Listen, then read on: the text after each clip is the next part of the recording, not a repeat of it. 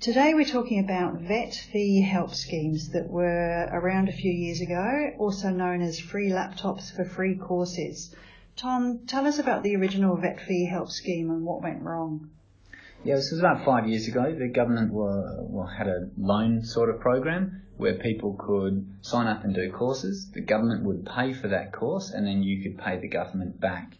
Uh, unfortunately, there were some really dodgy training organisations that were taking advantage of people and they were signing up thousands of people to all different courses and double diplomas and things like that. And then they never gave them any training. They just took the money from the government and off they went. Uh, one of the things they were using to, to get people to sign up was offering free laptops or free free iPads as an incentive.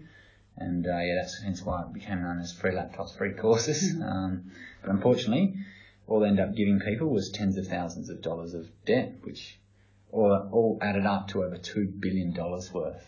Yeah, a lot of waste there. So how can people tell if they have the dodgy training course debt under their name still?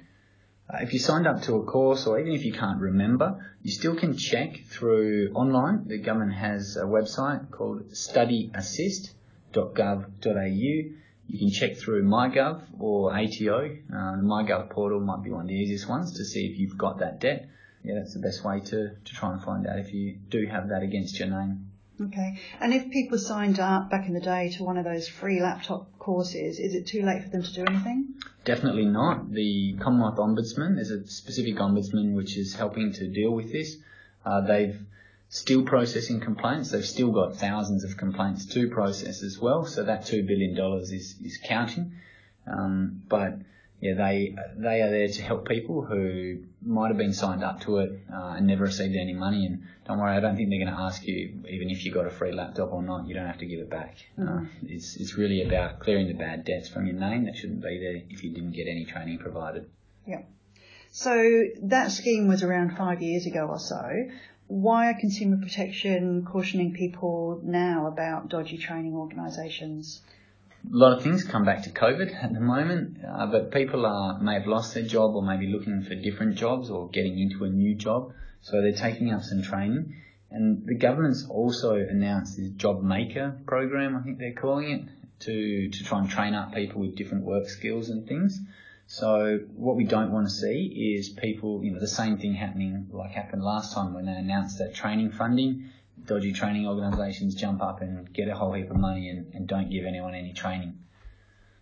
So the big question, how can people tell if a training organisation is the real deal or just someone trying to rip them off? There are, there are lots of proper registered training organisations uh, that you can check on the official government website, which is myskills.gov.au. You can also just ask locally wherever you are. Ask at your local TAFE. Uh, they have access lecturers or you know institute trusted community services locally and say I want to get into some training. What can I do?